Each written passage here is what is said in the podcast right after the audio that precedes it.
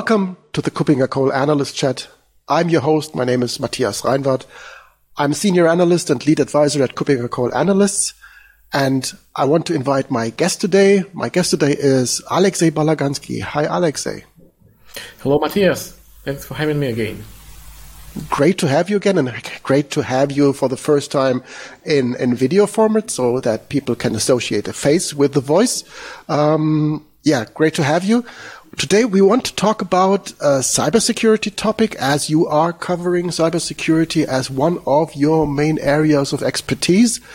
And we want to talk about a technology that is actually quite old, that is actually quite um, well used within many organizations. Of course, in the internet, um, we want to talk about the do- domain name system. We want to talk about DNS.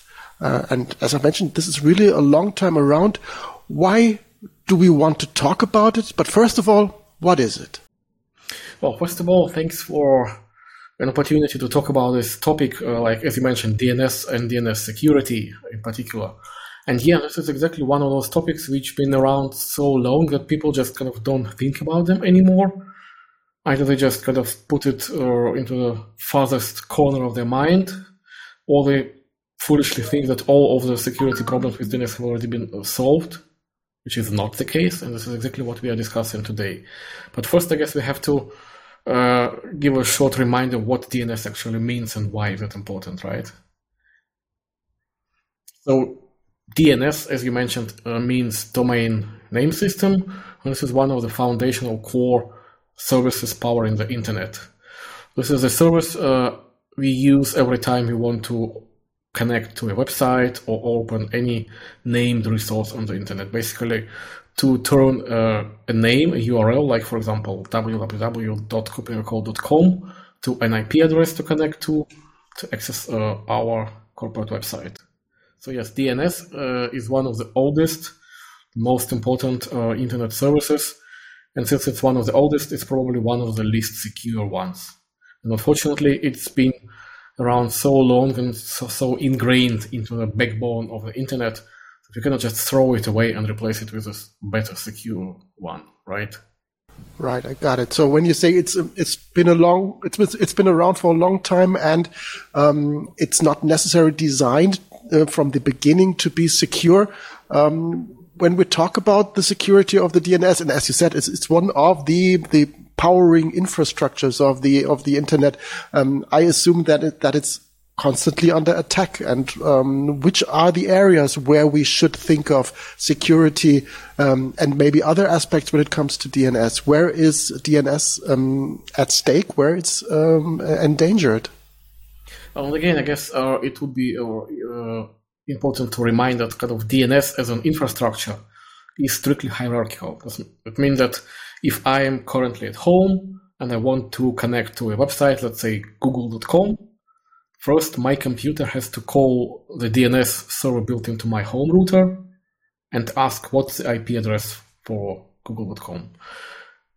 If the router doesn't know, it would kind of relay my request to the DNS server of the of my internet provider, and that one would go even higher until it reaches the top level domain DNS server, which is responsible for like uh, the first uh, top domains like .com, for example. And the top level the domain server, uh, the main name server will refer back to the one which is responsible for google.com, the authoritative server, and that one will give me the final result. Now I know how to connect to Google.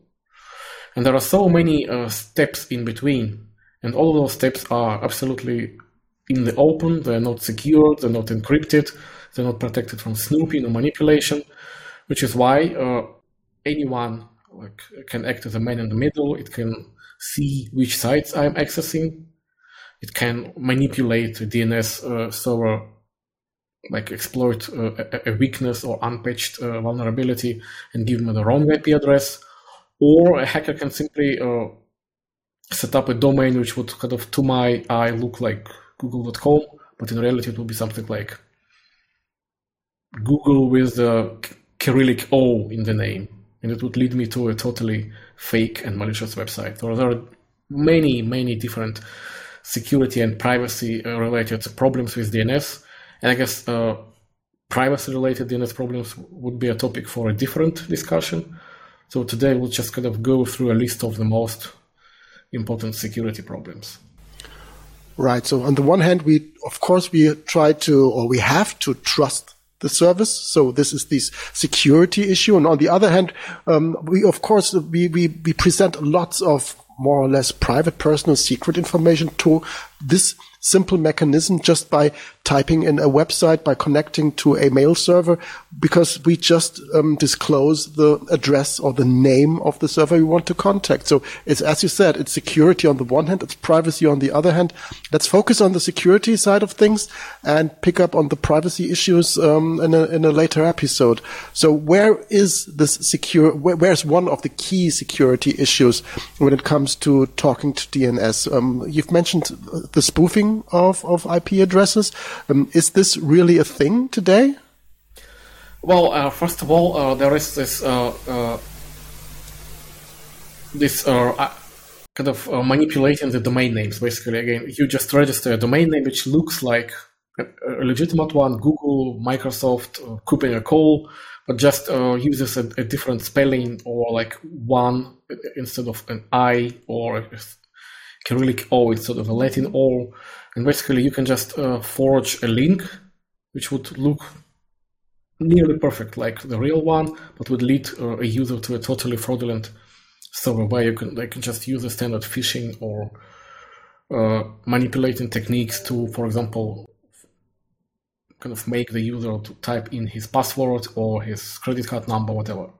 This is like the most obvious type of exploit. Everyone is mostly talking about those but kind of those are more or less well, I would not call them solved, but at least I would say this was one of the least concerns because you know uh, traffic encryption is now prevalent, and uh, every SSL certificate, TLS certificate, usually comes with uh, the domain name hard coded into it. So usually you would notice if you're connecting to a different uh, domain name, right?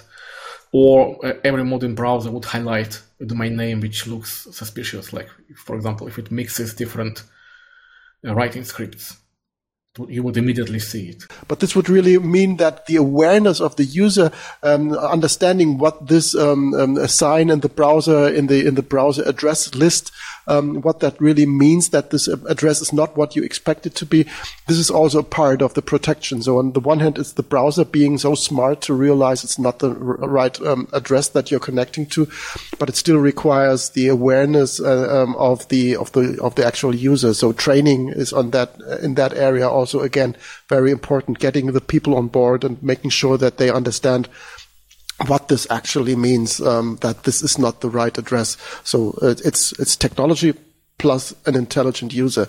Uh, but for other uh, um, for other attacks, what what others are there? Maybe not that that common ones. One interesting aspect of DNS uh, security, much fewer people even know about, is DNS exfiltration.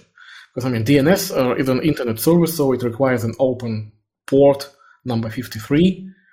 And this is one of those services which has to work everywhere. So this port is usually open on every firewall and in every network, just like the HTTP port for the websites. Like everyone needs DNS everywhere.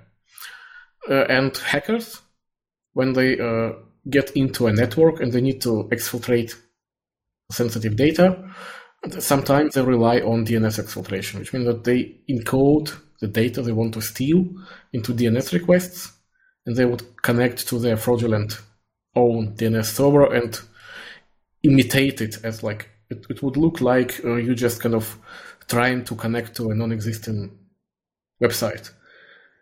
And of course, uh, your firewall would block that connection to the website, which doesn't exist anyway. But it will allow through the DNS queries. And those queries would be used to exfiltrate your sensitive data. And this is extremely important that your firewall or intrusion detection or whatever network security solution you have in place also understands how to deal with DNS exfiltration.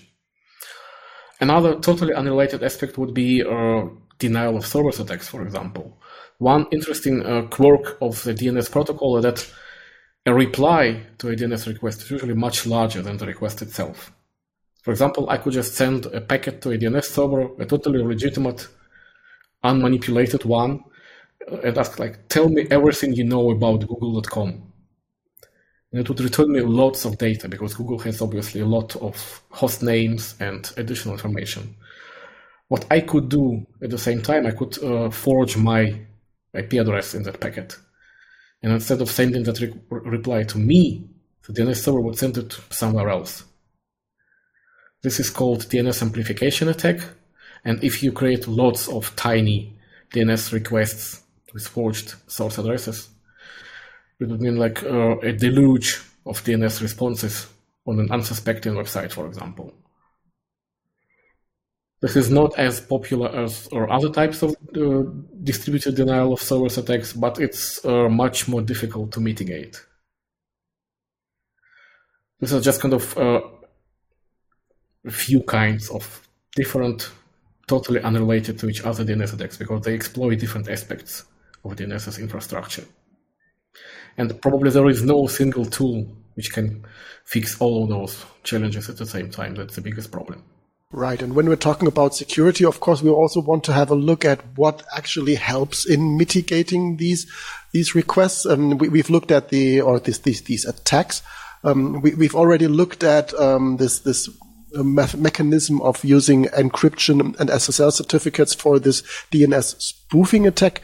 Uh, what are the technologies that are in place to protect um, organizations and end users from the attacks that you've mentioned. So, for example, this data exfiltration um, um, attack sounds really scary because you're exchanging the payload and you're transferring data outside your own network using a an infrastructure that needs to be open, which is the DNS uh, system.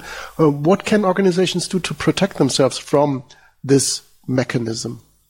Well, the problem is again in that you cannot just uh, buy a DNS security tool like you would buy an antivirus tool.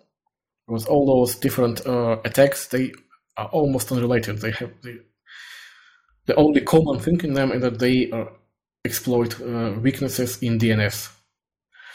Of course, like for example, the easiest manipulation, which is probably very uh, seldom on a desktop computer, but much more popular on a mobile device, it's just kind of replacing your legitimate DNS server with a fraudulent one. So every time you, op- you try to open a website, it would resolve through a hacker, hackers manipulated DNS server and lead you to a different website. The only way to mitigate this type of attack is to have uh, something on the same mobile device which would ensure that your DNS uh, setting is not manipulated. So you would need some kind of an endpoint detection and response, or at least an antivirus on your smartphone, right? Uh, if you want to prevent DNS exfiltration, that alone would not be enough. You would need, first of all, to be able to detect this type of exfiltration. So you would have to sniff all your network traffic and understand that the the, the patterns of uh, DNS traffic flow look suspicious, so you would probably need some kind of machine learning based behavior analytics solution in place, which would detect that, uh, those kinds of anomalies. If, for example, you want to prevent uh, so-called cache poisoning attacks, which basically uh, make uh, a legitimate, like your own uh, corporate DNS server to return fake responses, well, you would have to ensure that your DNS server as, as software uh, has no open uh, vulnerabilities. So it's patched, it's main, maintained properly, it's secured. So for that, you would probably need some kind of managed security service, right? Or you just have to ensure that your own IT team knows how to deal with those types of attacks. So again, there is no turnkey solution for all types of DNS related problems. You have to be vigilant. You have to understand your risks. You have to basically understand uh, the potential impact of different risks on your infrastructure and well, make appropriate purchasing decisions. Right, and when you you've mentioned that that when you run your own DNS server, and there are good reasons to do so. For example, when you are in a in a corporate environment, still that old um, um, um, perimeter-based security and an inside and an outside of the network. You want to give names to your inside services as well, so you do have to run a DNS server and cannot just rely on external ones. So one one good idea and one recommendation from our side would be really to make sure that there's a, a proper patch management tool um, available that makes sure that the DNS software is always up to date and that you add the additional security mechanisms that you've mentioned.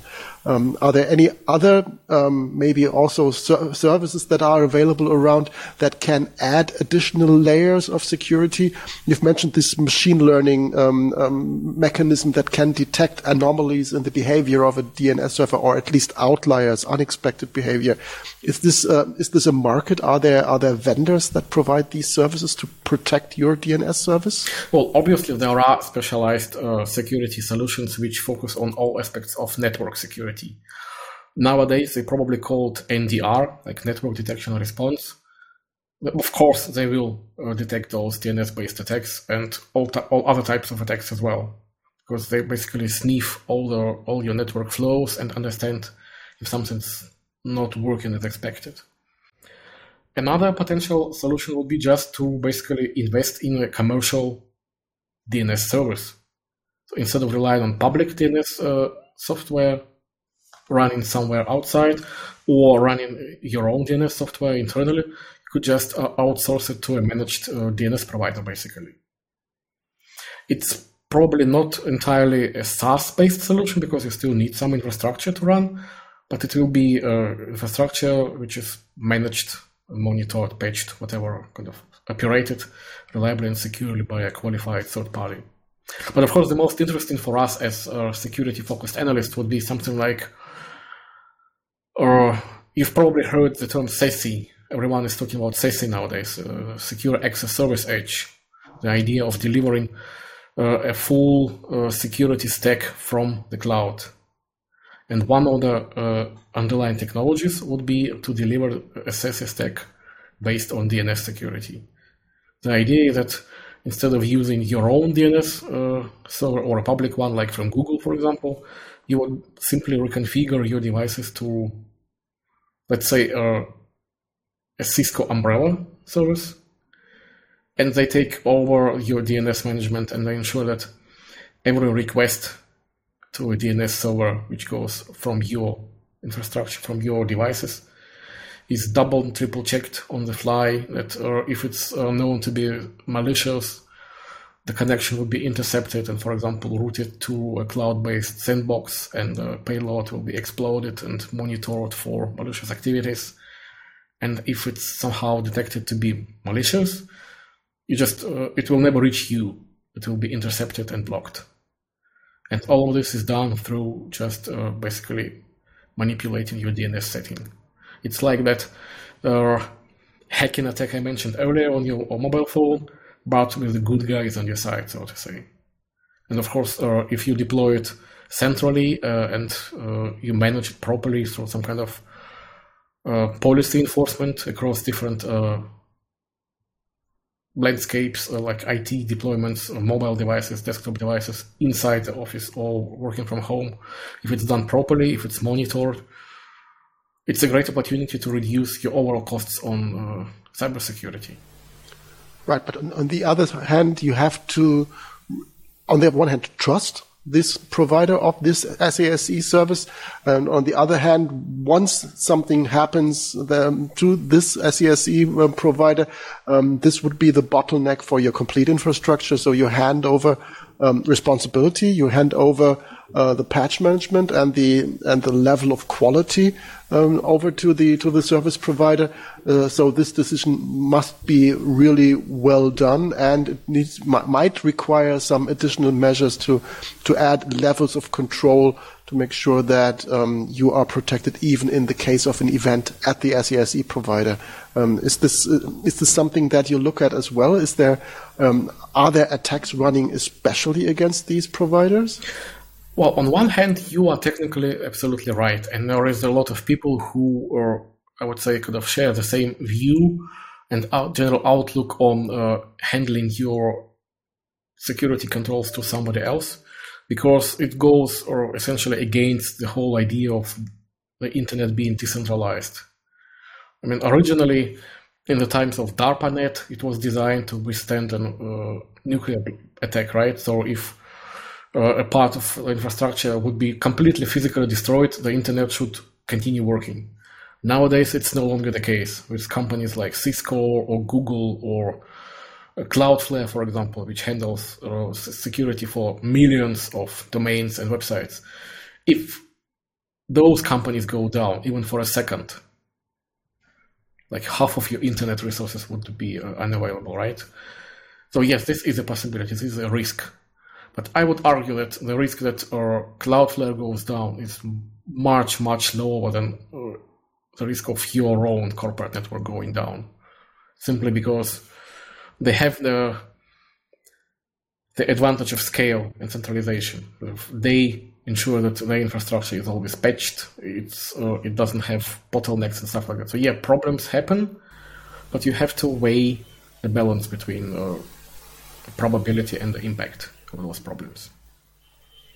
Got it. So um, you, have mentioned that there are different types of tools and different types of service providers that can help you in mitigating risks that are uh, related to to DNS. Um, before we close down today, is there some recommendation when it comes to reading um, documents on our website or blogs or looking at, at videos? Are there some recommendations from for you, from your side when people aim at protecting their often overlooked, as you mentioned, DNS infrastructure? Well, I would uh, give like two different recommendations. First of all, every uh, person who is responsible for well, IT infrastructure management or security just has probably to, to learn a little bit more about DNS. Because, like, you know, there is an old meme among uh, sysadmins that whenever something happens, the first thought is like, it cannot be DNS. The next step after a few hours of debugging would be like, it, it was never DNS before. And the next day it's always, yeah, it's DNS again. So kind of DNS is still one of the uh, most uh, kind of serious and often uh, happening problems uh, in uh, network infrastructure. So just kind of learn more about DNS, how it works, why it works that way, what kind of attacks are, are possible, what kind of attacks are kind of trending nowadays. This would be like the key uh, recommendation. And of course, uh, after that, uh, just kind of read more about possible mitigation problems. And for that, we as analysts can offer quite a few reading material on our website especially focusing on those popular cloud delivered security topics like SASE, for example.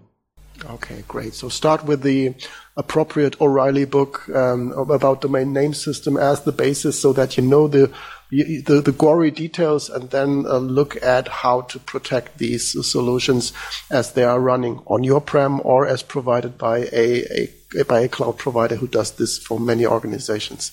So um, as mentioned, we will dig a bit deeper in another episode into the privacy um, aspects of DNS. Uh, Absolutely. Uh, so, th- so that we have today learned a bit um, what DNS is. So, resolving name uh, names on the internet to technical addresses. We've learned about the security implications, or some of those, and how to solve them. And I'm looking forward to meeting you, Alexei, again virtually uh, via camera mm, for a second episode, and we will talk about DNS privacy. For the time being, thank you very much, Alexei. Well, thank you, Matthias, and goodbye.